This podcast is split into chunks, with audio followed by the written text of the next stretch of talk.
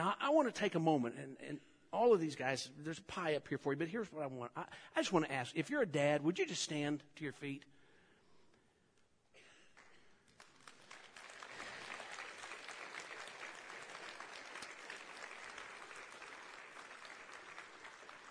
I hear the conversations that occur sometime, but I want you to understand something, gentlemen. You do not become a father by accident. You become a father by divine appointment. And God places children into your lives because he believes that you have the ability to pour into them that which will enable them to serve him and follow him throughout their lives. I want to say thank you for what you do, but I also want to extend to you a challenge. Lead your families. Be faithful. And let God use you to impact the next generation. It's not just your children, but there's going to come a day when the greatest thing happens. Your children go have children. And then you find the next blessing. And it even outweighs your own kids. They're called grandchildren. If you live long enough, it continues to happen. Friends, we have the opportunity to shape a future. Let's do that together. Can I pray with you men, over you men, as we stand here together this morning? Join me. Father, I look across this room and I see men of so many different ages, so many different places in life, but each one of them given an awesome responsibility by you to train up children, to show a way, to model what you look like to us. Father, we're imperfect, we're flawed, and oftentimes we do fail. But I pray that you continue to work in our lives to teach us and shape us as men, as fathers, as husbands. And help us to do the best job that we possibly can under your leadership in instilling the values of a loving God into the hearts and minds of the next generation. Father, I thank you for each one of their men, these men, the investment they make in their families, the fact that this morning they are here in your house to worship you. And Father, I pray that in the days to come, you would continue to bless your people with children, that we might hear their cries, watch them grow, see them come to know you, and be confident in the future before us. Now, Father, as we continue to, to look into your word, I pray, speak to our hearts and teach us your truth. For we pray it in Jesus' name. Amen. Amen. Guys, thank you. You may be seated. I had someone ask me one time, Tim, why do you try to find the oldest father every year? It's because of one of my favorite characters in Scripture. We're going to read about him this morning. So if you brought a Bible, I want to invite you to turn with me to the book of Numbers, the thirteenth chapter. Numbers chapter thirteen gives us a record of Moses selecting out twelve spies, sending them into the promised land to search out the land, to see if it truly was everything that God had said it was going to be, to see if it was, in fact, a land flowing with milk and honey, rich and prosperous, a, a place where a nation could, could settle and plant and grow and serve the Lord. Well, you know the story, or at least most of you do. The twelve went into the land. They saw, they brought back evidence. They came back to give their report. And this, one of the most thrilling incidents in all of Scripture, is the record of a split decision. Ten of the spies said, we don't have any business going in there. Two said, we do. When the ten gave their report, they created so much confusion among God's people that it took great effort on the part of two men, Joshua and Caleb, to get out a positive word, to give, if you will, the minority report. The words flowed from the mouths of these two men.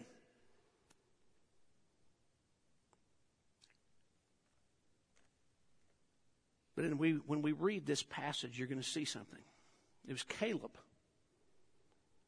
It was Caleb who gave the strongest testimony of faith in what God wanted to do and what God could do if they would follow him. So what's the big deal about Caleb? Oh, before we even read this passage, let me just fast forward in the story. Because of the unfaithfulness of the people, they're preparing to spend forty more years in the wilderness wandering before they find their way back to this place and have the opportunity to go into the promised land. An entire generation of people will die. Their bodies will be in the wilderness, including the ten who gave the negative report. Two men will cross the river and lead the charge: Joshua and Caleb. Joshua, the man who was selected to, to lead after Moses had passed off of the scene, and Caleb, the man who, when the conquest was almost done, would come to Joshua and say, "Look, I'm eighty-five years old. You see that mountain? That, that's where the giants were. I'm eighty-five, but Joshua, do me one favor. Give me that mountain." Age did not diminish his heart. It did not weaken his faith. It did not take the fight out of him. And I love looking around at church and seeing a George and saying, that's him.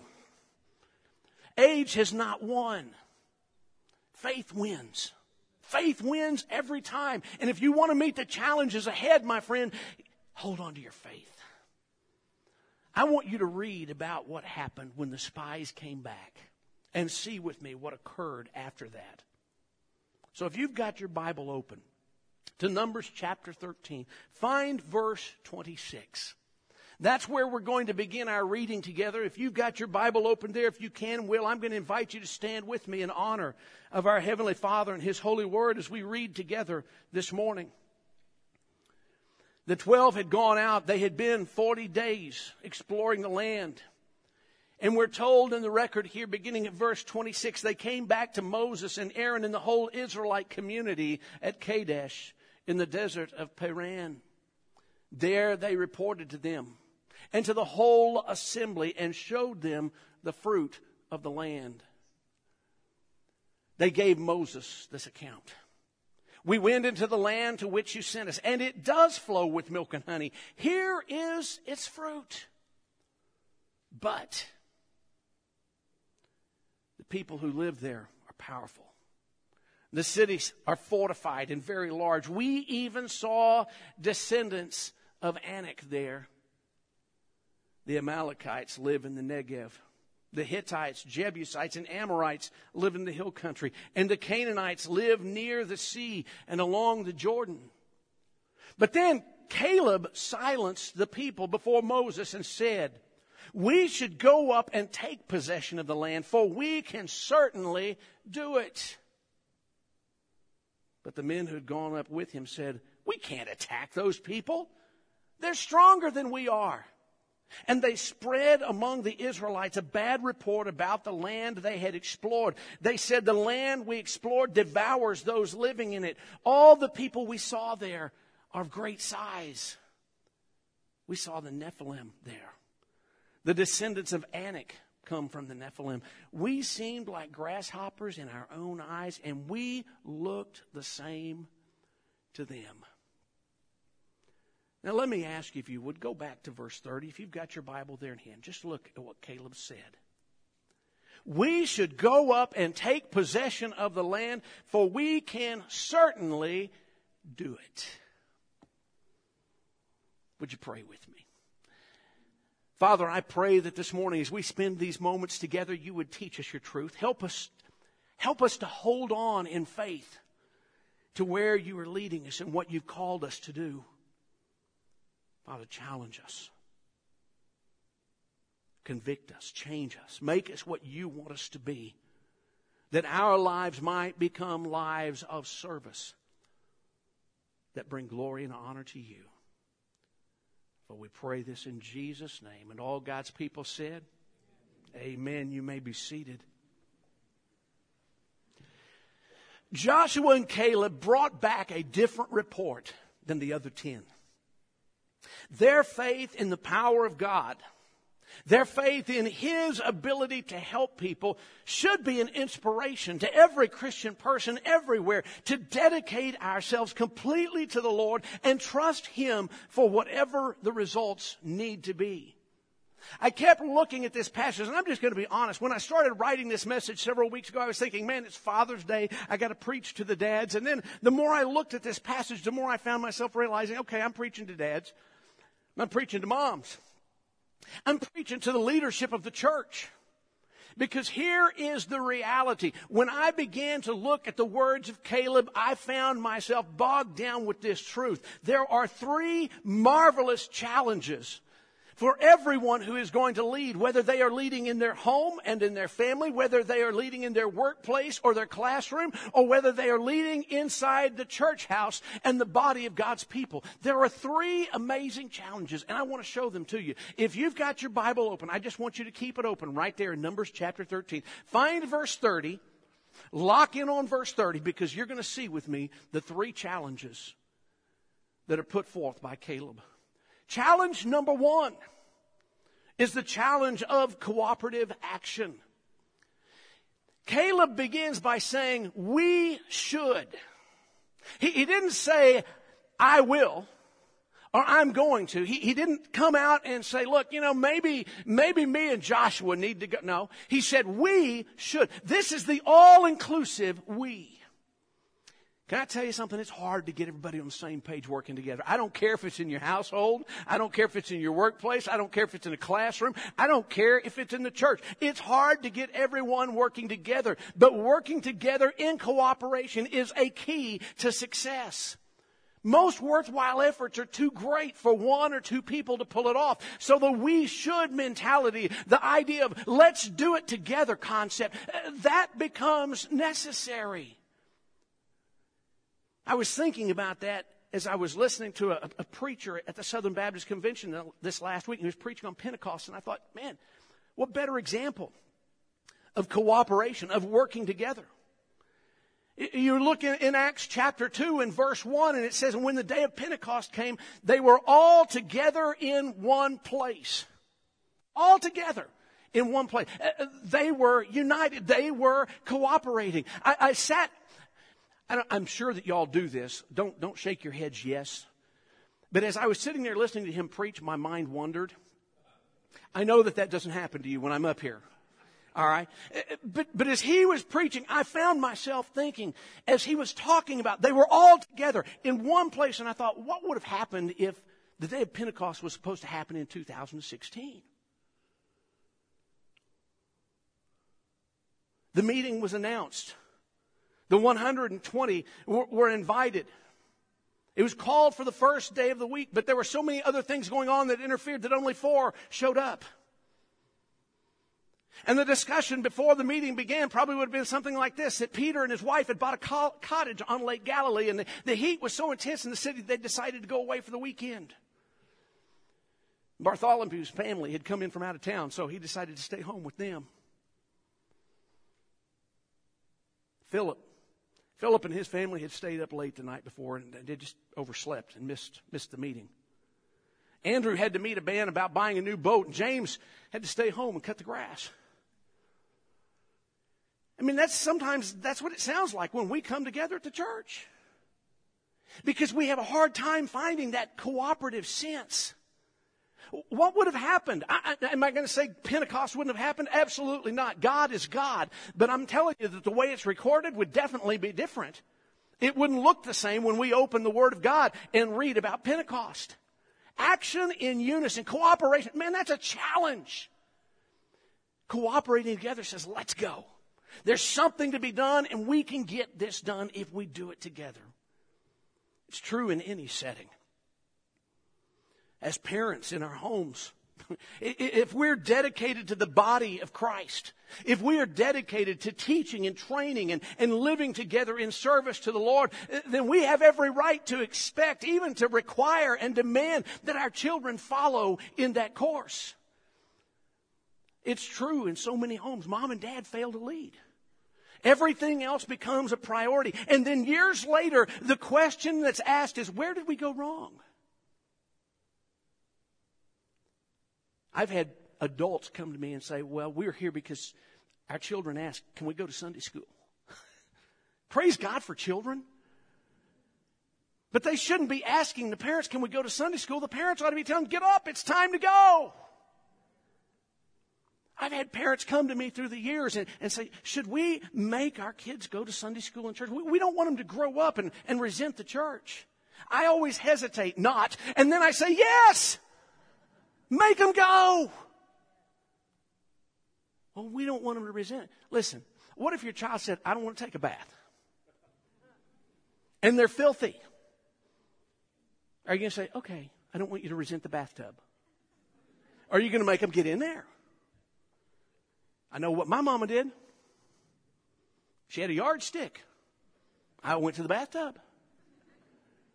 It's Monday morning in the fall. Your child's been out of school all summer. They've enjoyed their break. And they say, I, I, I don't want to go to school. You say, okay, stay home. It's okay. We can do this every day until they drag me into court. No. Get ready and go to school. They're sitting there coughing and hacking, and there's a pile of tissue where they've been blowing their snotty noses, and they say, I'm not going to take my medicine. Oh, yes, you are. You're going to take it, and you're going to like it. We insist in all of these things, and yet we are timid and weak when it comes to developing the spiritual lives and spiritual character of our children. We should be just as, no, we shouldn't be just as strong. We ought to be stronger and more committed and more concerned to teaching them God's ways and making sure that they learn God's ways than we are about all the other stuff in the world. One day they're going to be making their own decisions. And there are folks in this room who can testify with me. You're not always going to like the decisions that your adult kids are going to make. Now is the time to invest. Now is the time to shape. Now is the time to mold who they are becoming and who they will be. Because in the days and years that lie ahead, you're going to have to watch and see the outcome. So here's my message and my challenge. Cooperative action. Mom, Dad, work together. If you're a single parent, hook up to the church. Find all the help that you can. Mom and Dad doing it together. Hook up to the church. Listen, we're in this together. We're going to come alongside parents and help them. We're going to teach them. We're going to help every way we possibly can. But we've got to do it cooperatively. It works that way. We should. That's the first challenge, cooperative action. The second challenge I see, still there in verse thirty, is a challenge of urgently moving ahead. We've got to have a sense of urgency about what we're doing. Look again at verse thirty. Look at what Caleb said. We should go up and take. We're going to do this. We're not going to wait for them to offer. We're not going to wait for them to die off. We're not going to wait for them to vacate the area and move out and say, well, if you'd like to have our homes, you can have. No, we're going to go up and take. I heard a lot of reports this week in Saint Louis about the Great Commission. Everyone talks about the Great Commission. Everyone talks about the challenge that stands before the twenty-first century church. But can I tell you something? The same challenge that's been before every generation and every era of the church.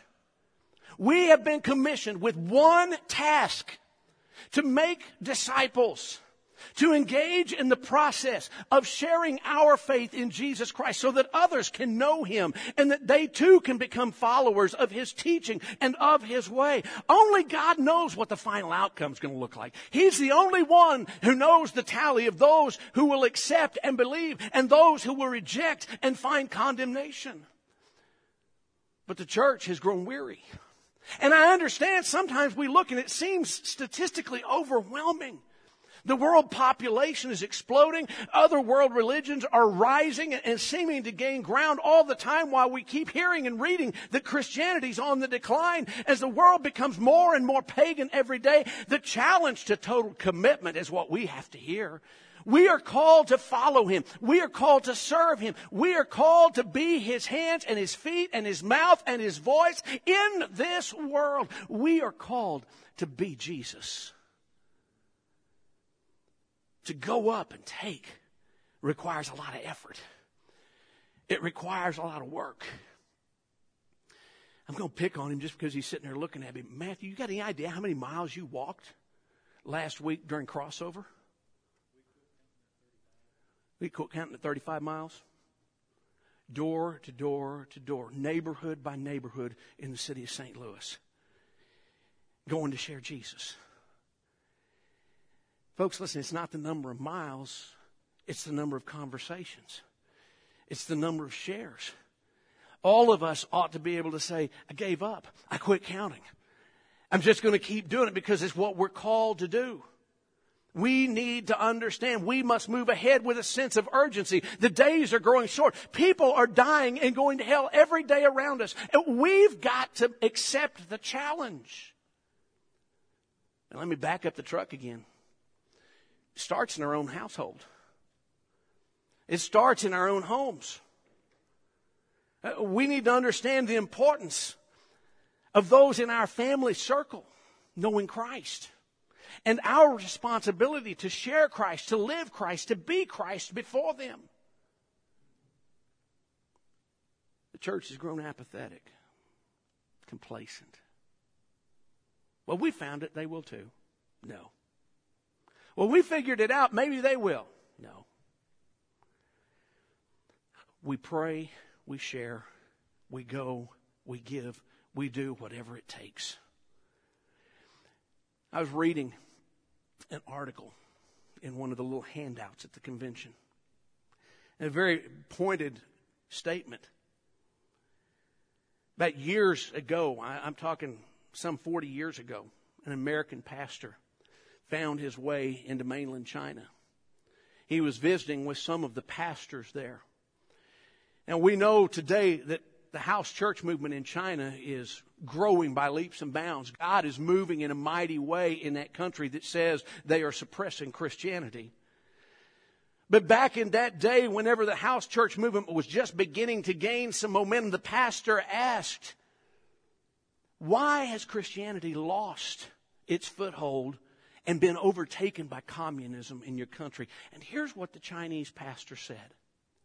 Because the communists have a philosophy, a program, and a passion. They believe in something, they plan how to appeal to others, and then they work with a passion even to the point of giving their lives. And he looked at the American pastor and he said, Christianity has the first two, a philosophy and a program. But tragically, we've lost our sense of passion. Listen to me. The early church had passion. The early apostles, they had passion.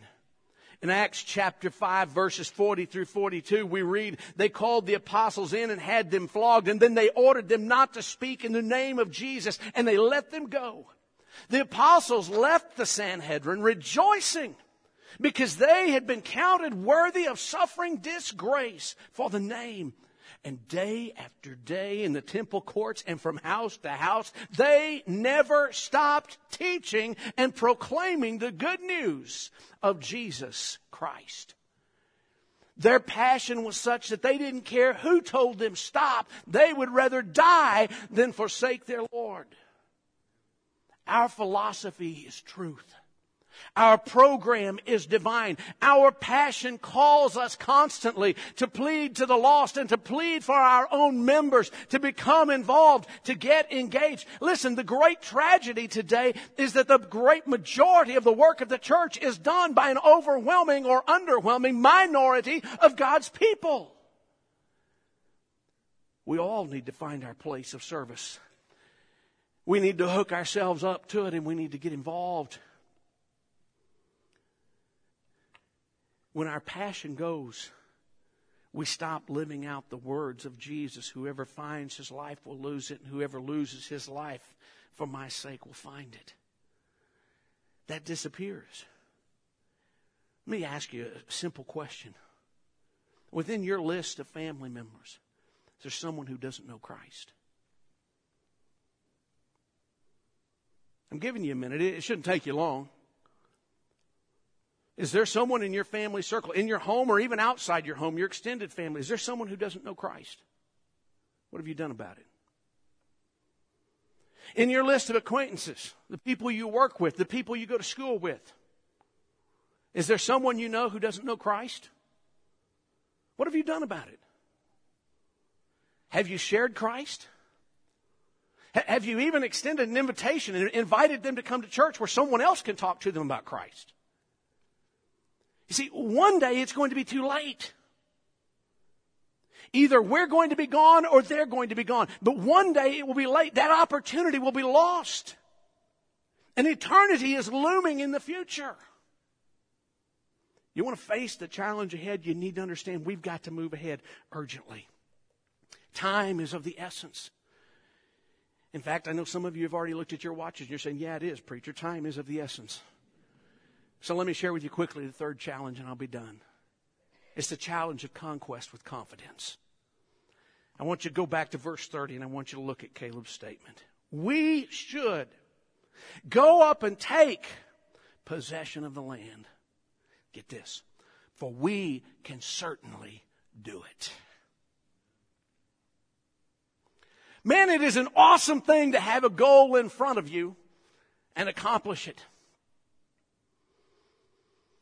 As parents, as moms and dads, man, there's nothing more exciting than whenever you come to the realization that your children have come to Christ. When you realize your family circle is complete. When you understand as they grow and become adults and you see them, they're making some good choices and they're going in a right direction and they're doing things the way you would have told them to. It takes a while to get there, but it works. Moving toward a future with confidence. Listen, life is hard. Sometimes we just want to quit. Ministry's hard. Sometimes I want to quit. Your jobs are hard. Sometimes you just want to turn the lock and turn out the lights and tell everybody to go away. I get it. Being a dad is hard. Being a mom is hard. Sometimes we just want to quit. Sometimes we find ourselves on our knees saying, God, I know you gave these children to me. I know you think I'm up to the task, but God, I have one question. What were you thinking?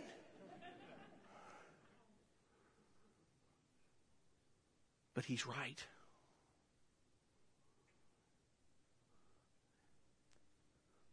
The ten told the people of Israel, you're crazy. We're going to get killed if we do this. They're bigger, they're stronger, they're badder. Joshua and Caleb says, let's go up and take possession of the land. For we can certainly do it. Do you know why Caleb said that? Because he understood God is with us. And if God is with us, we are never alone. If God is for us, who can stand against us? If God is for us, whom shall we fear? If God is on our side, why should we ever even hesitate? If God is for us, we should go up and take possession of the land, for we can certainly do it. We can do it in our homes. We can do it in this city. We can do it in this church. We can move forward with a sense of urgency and with confidence, knowing that God is with us. What are we doing? Are we engaged in sharing the name of Christ and reaching around the world? Are we willing to just go across the street or around the block and share Christ there? It, it's so easy to pitch some money in a plate and say, there, I sent a missionary. But are you ready to be a missionary? Will we engage those in our homes, in our lives, in our schools, in our homes, in our workplaces? Listen, we don't need to be good at making excuses. We need to be good at making good on the calling that God has given us. Joshua and Caleb said, we are able, for we have God on our side. I want to ask you this morning, what do you say? What do you say? The experience of Joshua and Caleb and all that came along with them into the promised land ought to be an inspiration to us. to trust the Lord. He will do what He has promised He will do. It, listen, if you are walking with Him, if you belong to Him, I want you to know something this morning. Even though you may feel like the world is stacked against you, that everything is caving in, that it is dark, that the world is tough, I want you to understand something. Victory is yours. It's mine. If you're sitting there listening to me and you're saying, it's not mine, I don't know where you're getting this from, preacher. I'm going to tell you where I'm getting it from. I'm getting it from my best friend. His name is Jesus. He died on a cross, but He's alive. He was buried inside of the earth, but He's out of the grave. He walked on this earth, but today He is in heaven. He became a man just like me, but now He is seated at the right hand of majesty, and He is interceding on my behalf. I can beat anything. Do you know why? Because He told me. He told me so. He said, well, how, how did He do that? Easy. Greater is He that is in me than he that is in the world. My friend, if you belong to Jesus Christ, and if He dwells within you, you are victorious. You just may not be smart enough to have figured it out yet. Keep hooked up. He'll show you in His Word. But if you're here this morning and you're saying, I don't have that kind of a relationship with the Lord, you can have. I want you to know something this morning. I am no better than anybody else. I'm no different than anybody else in this sense. I'm a sinner. Everyone in this room is a sinner. We have all sinned and come short of the glory of God. But you know what? God revealed His love to us. And while we were yet sinners, Christ died for us. Oh, listen, He offers to us a gift. A gift of eternal life. A gift of forgiveness. A gift of grace, because we can't earn it or deserve it. It's all from Him. He calls us to Himself. There will be those who will reject Him. Tragically so, but truthfully so. There will be those who will receive what He offers. Praise God. But this morning, you may be sitting here and He may be calling you. I want you to know something. You've got a choice to make. You see, in just a moment, we're going to stand together and we're going to sing a song of commitment. Won't be long.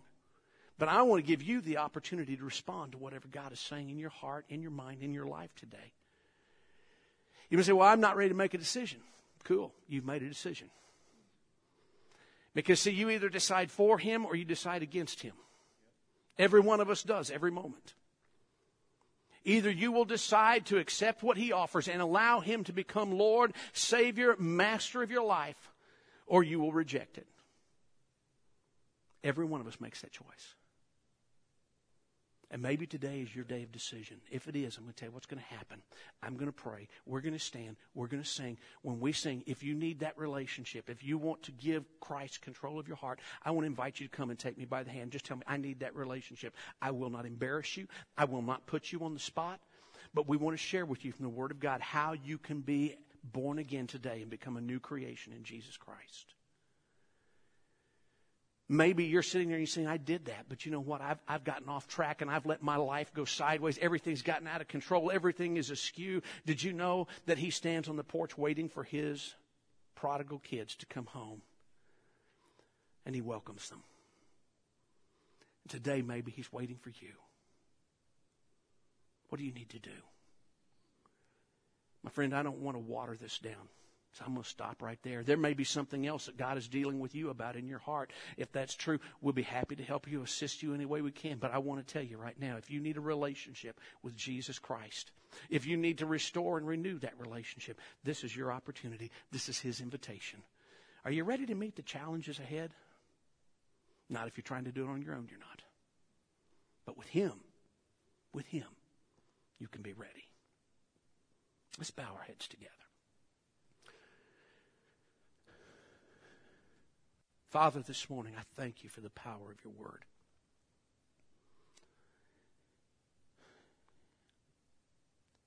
Lord, I thank you for the record of men like Joshua and Caleb.